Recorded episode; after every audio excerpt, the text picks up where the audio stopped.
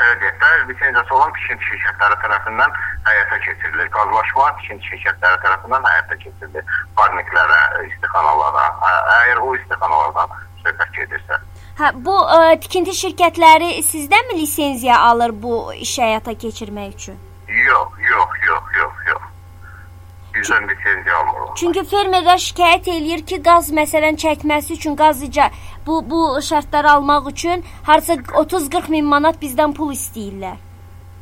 Yox, ona nəzərdə tutulmur ki, onu dediyim kimi vətəndaş müqavilə bağlayır hər hansı bir tikinti şirkəti ilə, kodratlı tikinti şirkəti ilə. Onların da adlı siyahısını, şəffaflıq naminə e, asan xidmət vasitələrindən də əldə etmək olar. Yəni orada 30-40 hatta e, tikinti şirkəti var ki, lisenziyası olan tikinti şirkəti var ki, onların adlı siyahısını əldə edə bilərlər onlar.